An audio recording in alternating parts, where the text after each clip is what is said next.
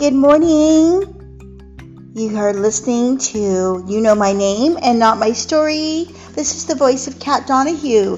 Today is August 17th, and we are continuing on our summer series of growing confident in Christ. Today, we're going to take a look at what God says makes us beautiful in His eyes, to be beautified by God.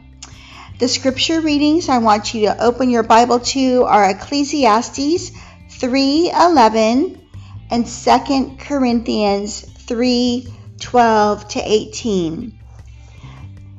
The verse I'm going to read out loud is 3:11 and it says God has made everything beautiful for its own time.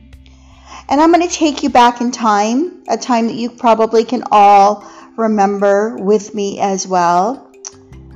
We're going to go back to the time in our lives when maybe we felt awkward. You know, that certain period of our life based on maybe hormones or puberty or what have you.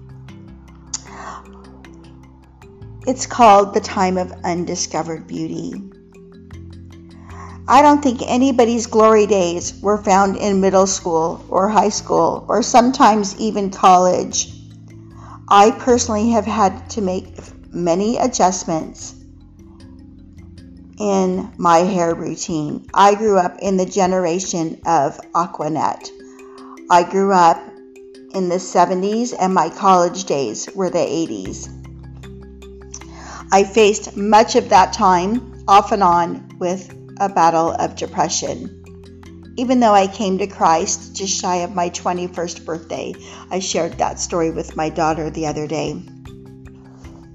My years in college consisted of late nights and failed attempts filled with, not proud to say, some partying, some drinking, and some less than fulfilling relationships.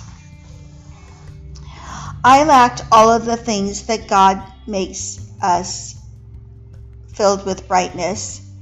My beauty was fleeting. I was not bright and dazzling and lovely. But once I stopped putting things into boxes in my mind's eye, my life became filled with more aspects of God's things God's good things. I found my groove. I found my it factor. God was gracious and He painted my life with color, my gloomy, gray life. As I surrendered more to God, more things were beautified, more things were processed, more things were clarified. From my mental health from my relationships, from my purpose. And so I began living that radiant life that the Abba Father had already pre planned for this girl you are listening to. You see, our circumstances don't appear beautiful. We need to trust that God will continue to transform His work in us. We need to trust God with our worries. We need to trust Him and give Him that ugly cry. Our God is good, my friend. He specializes in making all things beautiful in His timing.